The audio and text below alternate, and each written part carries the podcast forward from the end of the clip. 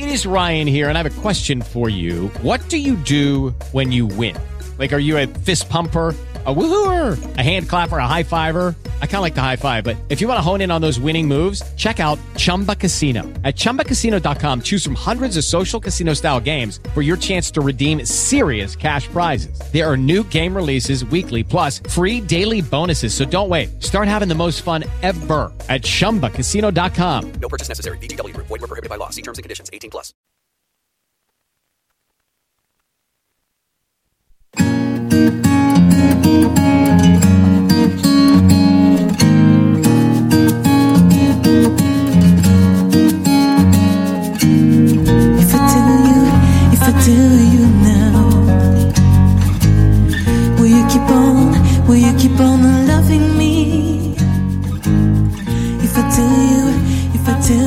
How I feel, will you keep bringing out the best in me?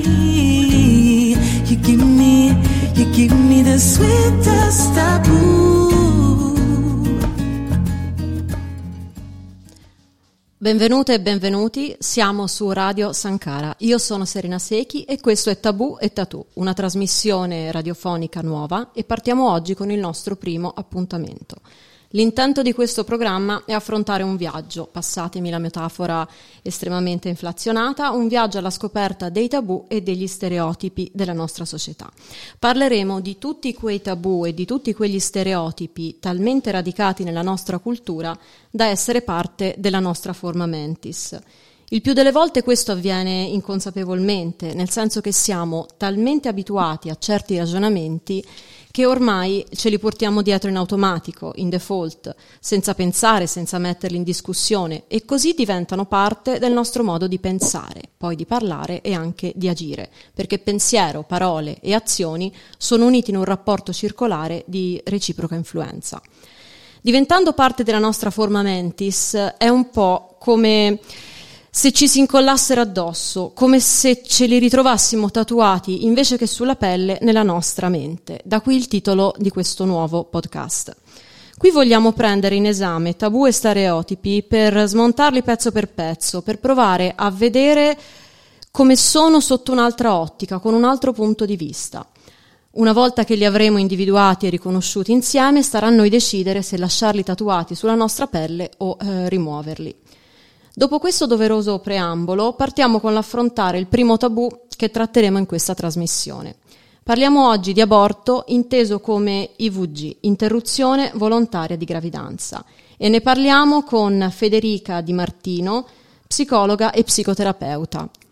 Benvenuta Federica. Buonasera. Buonasera. Grazie mille, buonasera. Grazie a te per aver accettato il nostro invito e benvenuta su Radio Sankara. Ecco, Grazie parlare oggi. Parlare oggi di aborto è di una attualità drammatica, visto il progetto di legge che è stato depositato dal senatore di Forza Italia Maurizio Gasparri, che punta a modificare il riconoscimento della capacità giuridica del concepito. Ecco, noi ricordiamo, ci teniamo a ricordare che l'articolo 1 del codice civile prevede che i diritti che la legge riconosce a favore del concepito sono subordinati all'evento della nascita.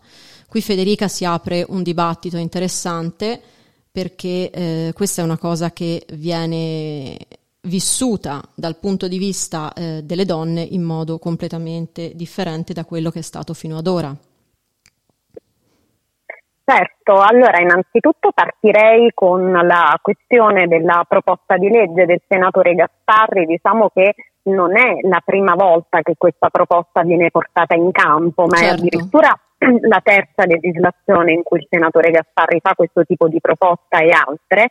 Quello che è cambiato rispetto alla proposta eh, è eh, la possibilità che possiamo intravedere rispetto alla fattibilità, grazie purtroppo a questo governo, grazie eh, a quelli che sono i drammatici presupposti politici che si sono creati eh, in questi anni. Chiaramente è una proposta che va in netto contrasto con la legge 194, che è la legge che regolamenta il diritto di aborto in Italia, eh, e eh, fattivamente eh, credo che sostanzialmente sia necessario eh, interrogarci tutte e tutte su eh, quanto eh, il diritto d'aborto venga applicato in Italia, perché sappiamo che questo diritto nei fatti è un diritto soltanto su carta, purtroppo non lo è eh, nella maggior parte dei casi. Ovviamente è importante riconoscere l'autodeterminazione delle donne ed è importante riconoscere che l'aborto è un'esperienza personale, quindi connotare l'interruzione volontaria di gravidanza come un'esperienza esclusivamente drammatica esclude dall'ordine del discorso quella che è l'esperienza soggettiva, che chiaramente è importante non solo tenere conto, ma dare assolutamente un profilo di rilievo.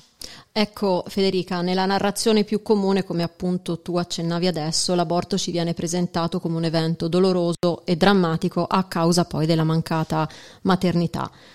Tu come psicologa e come psicoterapeuta, in base alla tua esperienza professionale quindi, mh, mm, tutte le donne la vivono nello stesso modo? La vivono in questo stesso modo? Assolutamente no, nel senso che l'aborto è una pratica sanitaria, ricordiamocelo sempre, è una pratica per il benessere sessuale e riproduttivo e l'aborto è un'esperienza e come ogni esperienza della nostra vita è un'esperienza eh, assoggettabile a varie grammature, a varie connotazioni della nostra emotività. Può essere un'esperienza drammatica, può essere un'esperienza felice, può essere un'esperienza di liberazione. È inevitabile che il condizionamento da parte della società eh, influenzi quello che è il vissuto delle donne rispetto all'IVG. Quindi c'è la questione dello stigma sociale che diventa poi stigma interiorizzato, cioè se la società mi rimanda che è sbagliato abortire, inevitabilmente io interiorizzerò il fatto che sono sbagliata se decido di interrompere volontariamente la mia gravidanza.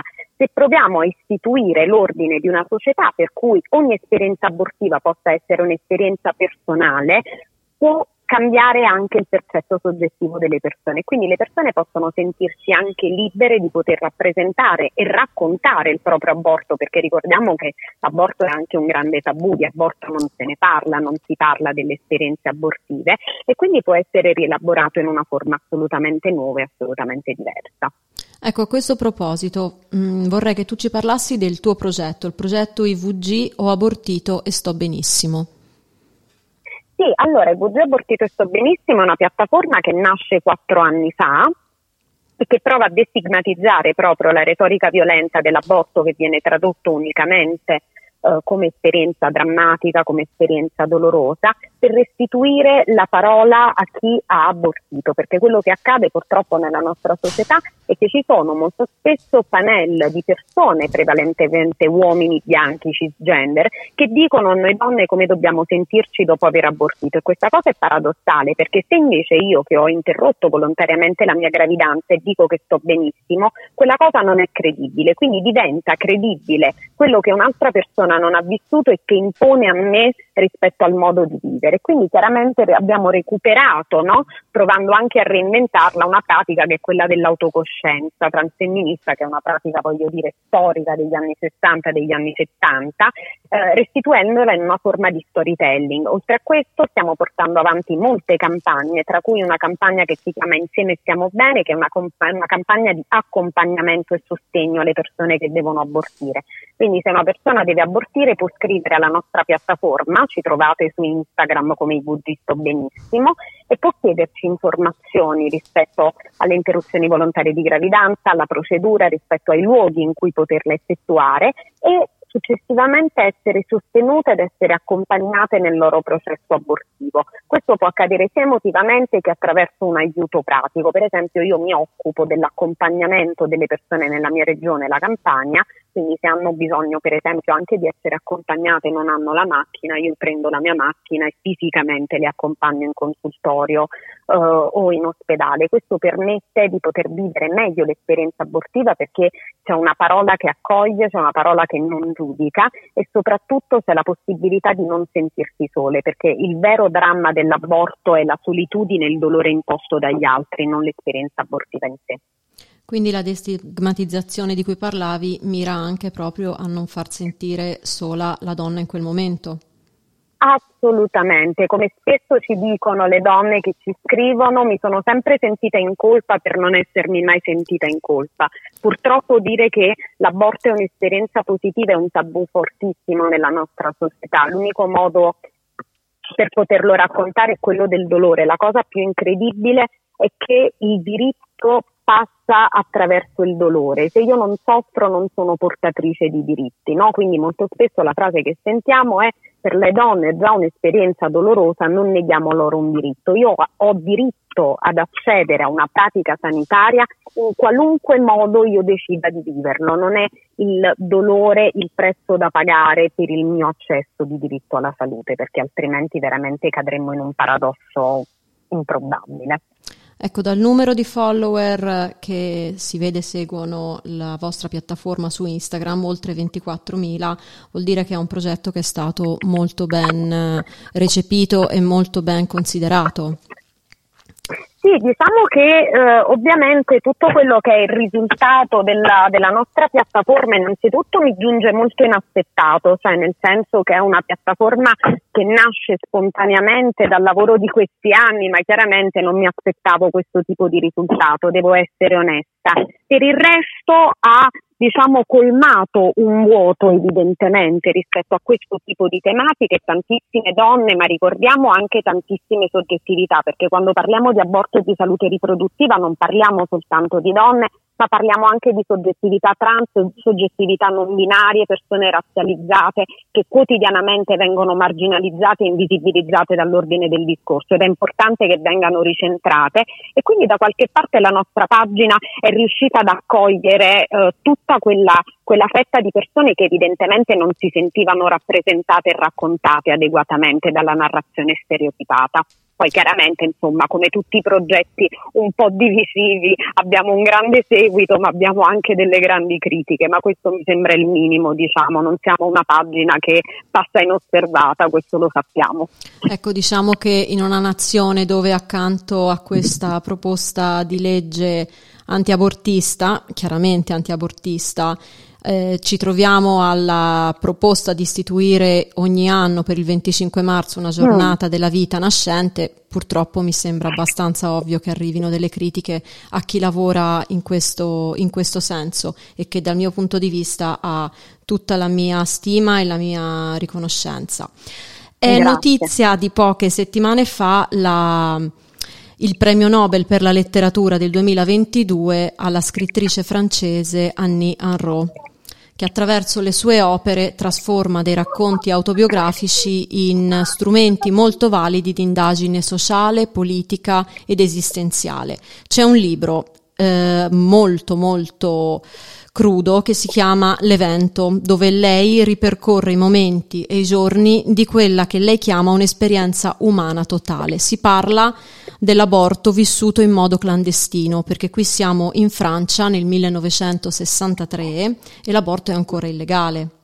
Ecco Federica, in questo libro ci sono immagini crude, immagini forti, l'aborto procurato eh, con la canna della bici- con la pompa della bicicletta, ecco. Quanti rischi ci sono che andare a lavorare su queste, sulla legge 194 possa riportare a una diminuzione degli aborti ufficiali e ad un aumento di quelli clandestini? Allora, una piccola premessa doverosa eh, in questo clima, diciamo, politico e umano veramente critico, il Nobel ad Amirno è stata una ventata proprio di ossigeno, di liberazione, perché parliamo di una scrittrice transfemminista che porta le pratiche transfemministe storicamente nella letteratura, e questo è fondamentale. E eh, per quanto riguarda il rischio di aborti clandestini, purtroppo è un rischio che va avanti da anni e che chiaramente al momento eh, è sotteso, cioè nel senso che noi sappiamo molto poco di quelli che sono i dati degli aborti clandestini. Quello che possiamo fare sicuramente è monitorare, quello che possiamo fare è favorire la pratica, per esempio, dell'aborto farmacologico. Purtroppo la 194 è a rischio e non è a rischio da oggi perché viene svuotata purtroppo dall'interno.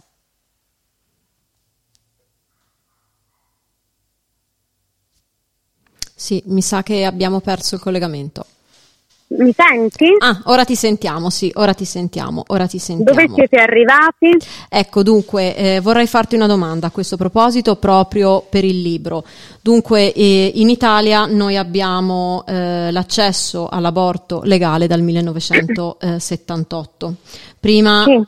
Le persone che eh, si procuravano l'aborto erano punibili con una pena reclusiva da 1 a 4 anni, chi invece lo causava, quindi medici, ma anche infermiere e infermieri o le famose eh, mammane rischiavano dai 2 ai 5 anni di reclusione. In questo libro l'autrice ci parla di fabbricante di angeli della donna che l'aiuta a eh, Sì. Procurarsi, anzi che le causa un aborto in due eh, situazioni diverse perché deve tornarci e quindi di nuovo si ritorna a parlare di immagini estremamente crude, ma che lei riesce a elaborare e a vivere un- con un senso di eh, sollevamento da, eh, dal dolore che comunque le provocava da questa, dal rischio di una perdita di una libertà enorme e la denuncia di un diritto negato. Come viene affrontato oggi da una donna eh, l'aborto, da una donna che desidera assolutamente eh, arrivare ad un'interruzione volontaria di gravidanza? Quali sono gli step che deve affrontare? Allora, sicuramente, eh, come dicevo anche prima, il modo di vivere l'aborto è influenzato sicuramente eh, dalla rete di sostegno che eh, le donne e le persone hanno attorno. Quindi se attorno c'è un clima di sfiducia, di giudizio negativo, chiaramente quello si ripercuoterà anche su quello che è il vissuto, il senso di colpa, il sentirsi sbagliata. Molte volte le persone che si rivolgono a noi eh, traggono diciamo sollievo e giovamento anche semplicemente dal sentirsi dire non sei sbagliata, non stai facendo niente di male, no? Perché da qualche parte è come se le autorizzassimo no? a poterselo dire, quindi a potersi anche accogliere rispetto a questi vissuti. Chiaramente le persone sono anche molto molto disinformate purtroppo su quello che è l'iter abortivo e chiaramente le istituzioni e lo Stato non fanno assolutamente niente per favorire una comunicazione semplice e corretta rispetto a quella che è la pratica dell'interruzione volontaria di gravidanza. Innanzitutto le persone molto spesso non sanno che è necessario ottenere un certificato eh, per l'IVG e che non possono rivolgersi direttamente all'ospedale, quindi già questo è il primo step, individuare un consultore, un medico privato, un medico di famiglia da cui poter ottenere questo certificato. Successivamente se il certificato è d'urgenza è possibile chiamare direttamente in ospedale per prenotare l'IVG, in alternativa Uh, è necessario, sempre secondo la legge 194, attendere sette giorni, una settimana di riflessione. Anche questa è una pratica estremamente violenta perché per nessun'altra pratica medica o sanitaria è richiesto l'obbligo di un'attesa o di un periodo di riflessione. Ci interroghiamo sul perché proprio l'interruzione volontaria di gravidanza, che è una pratica sanitaria assolutamente sicura, no? quindi parliamo anche di una pratica sanitaria che non ha diciamo, problemi rispetto a quella che può essere l'attuazione o l'efficacia, debba invece essere assoggettata a una settimana di riflessione che non fa altro che incrementare quelli che sono i vissuti di colpa delle persone che la affrontano e successivamente forse ti arriva la parte più difficile, cioè che è quella di trovare un ospedale che possa dare una data possibile per uh, l'interruzione volontaria di gravidanza facendo attenzione al numero di obiettori che ci sono, alle prime date utili che vengono forniti perché purtroppo il numero elevatissimo di obiettori di coscienza fa slittare le date anche di molte settimane, quindi molte donne non riescono ad accedere all'aborto farmacologico proprio perché i tempi diventano molto lunghi e quindi chiaramente quello che potrebbe essere un percorso diventa una via crucis.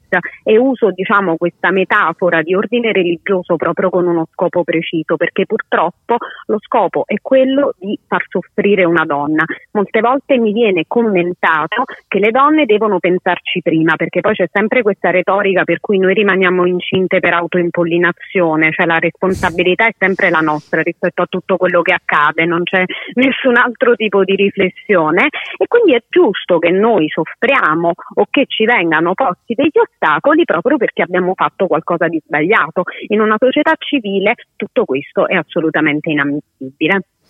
Ecco Federica, eh, come hai accennato tu, la gravidanza può essere interrotta sia con il metodo farmacologico che con il metodo chirurgico. Come avviene la scelta per il metodo per abortire?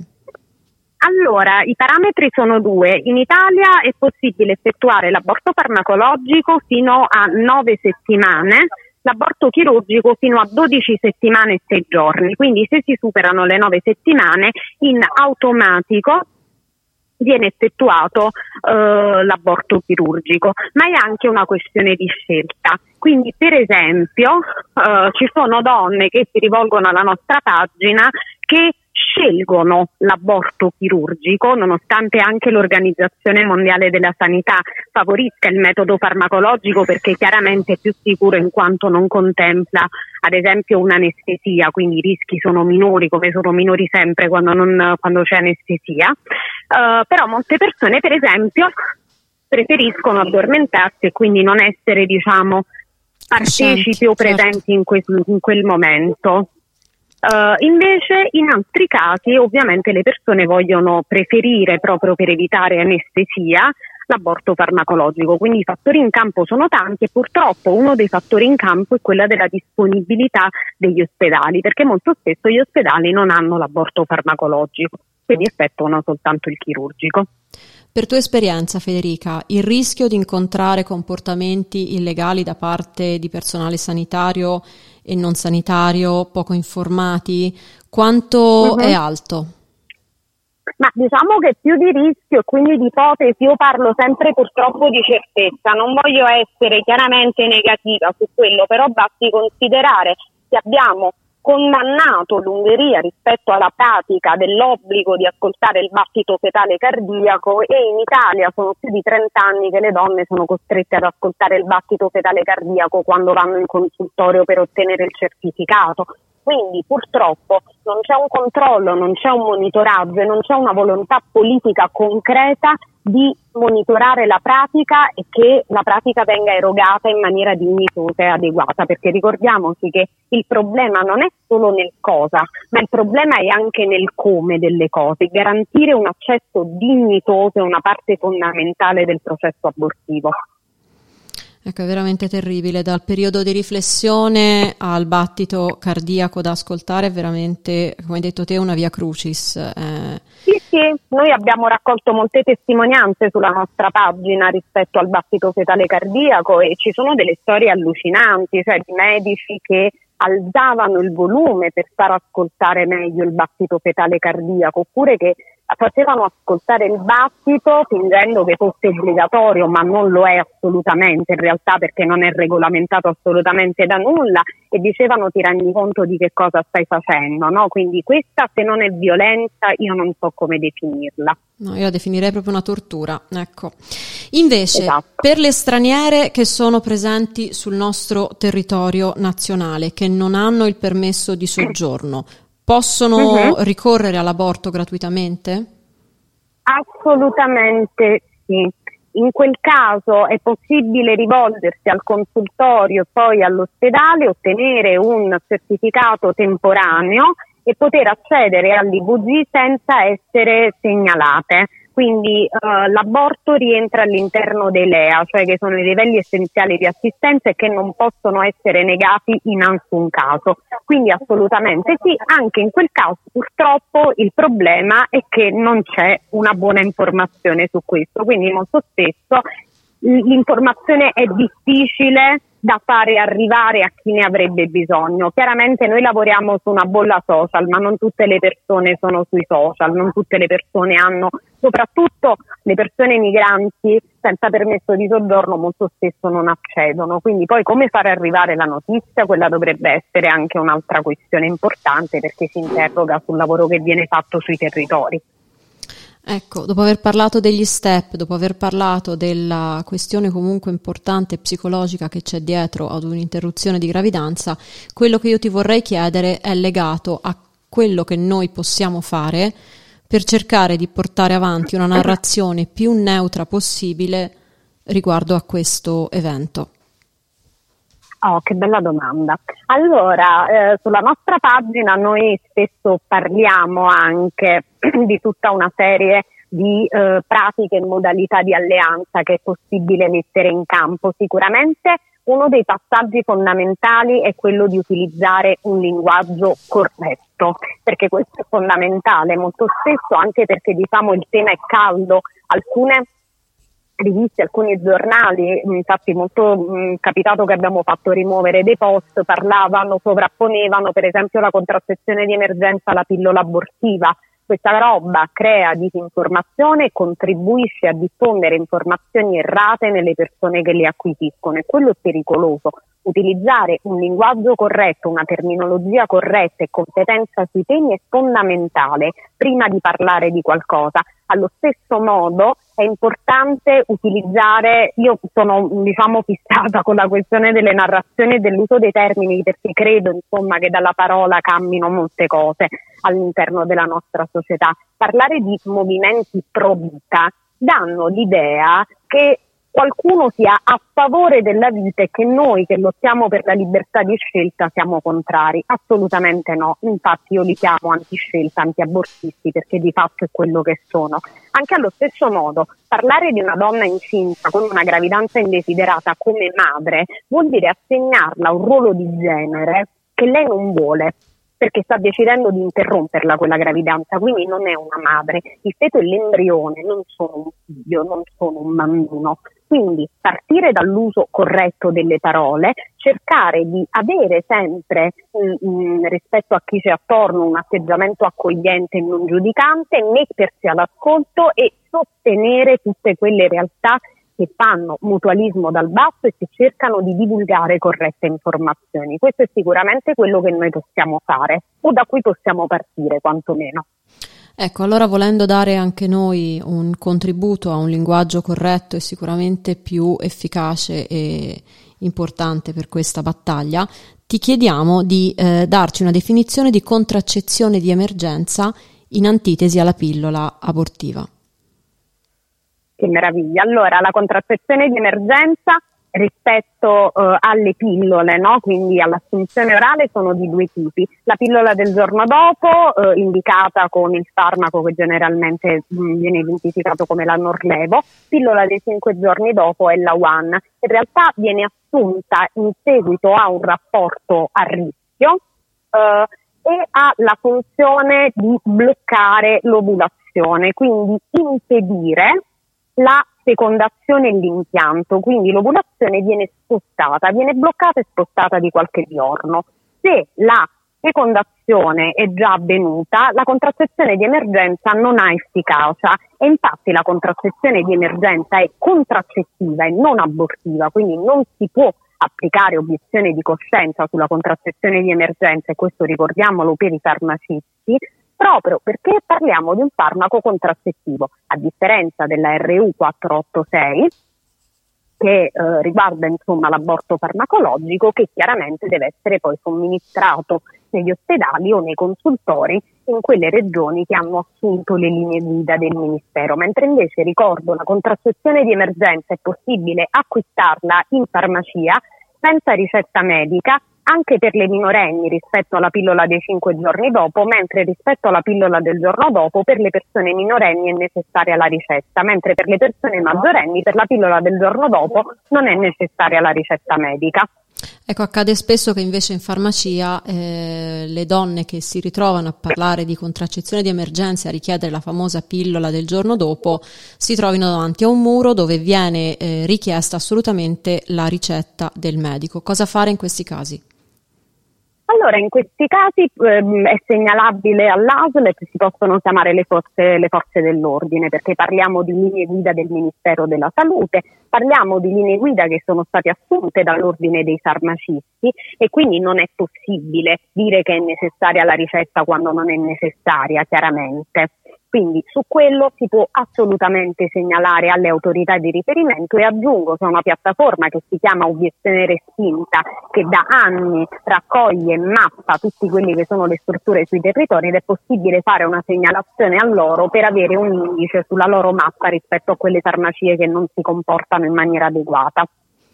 Bene Federica, io ti ringrazio per il tuo intervento, per quanto ci hai eh, illustrato e raccontato.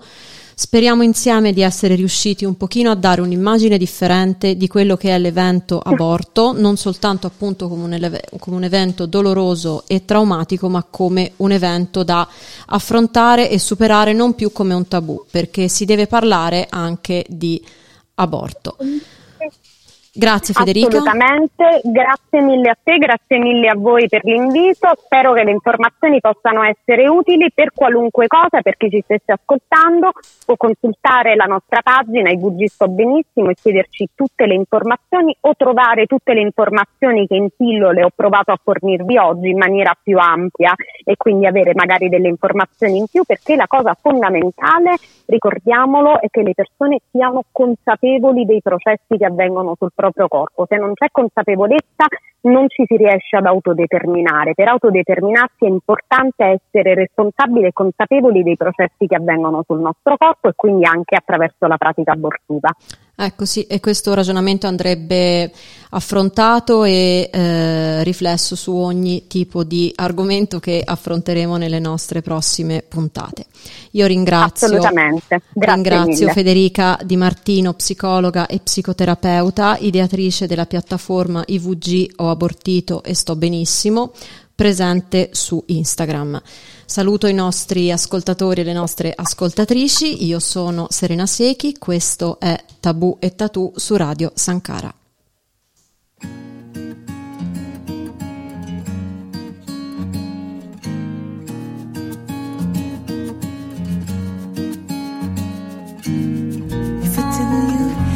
Tell you now, will you keep on, will you keep on loving me? Tell you, if I tell you how I feel, will you keep bringing out the best in me? You give me, you give me the sweetest.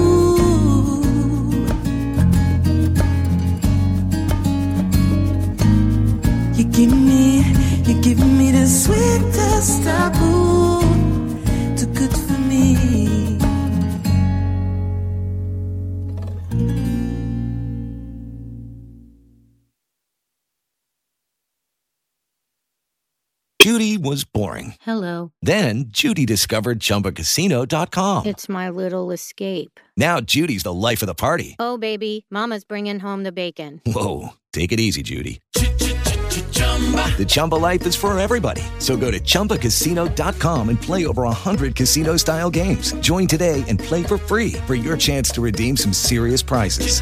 chumba ChumbaCasino.com. No purchase necessary. Void where prohibited by law. 18 plus terms and conditions apply. See website for details.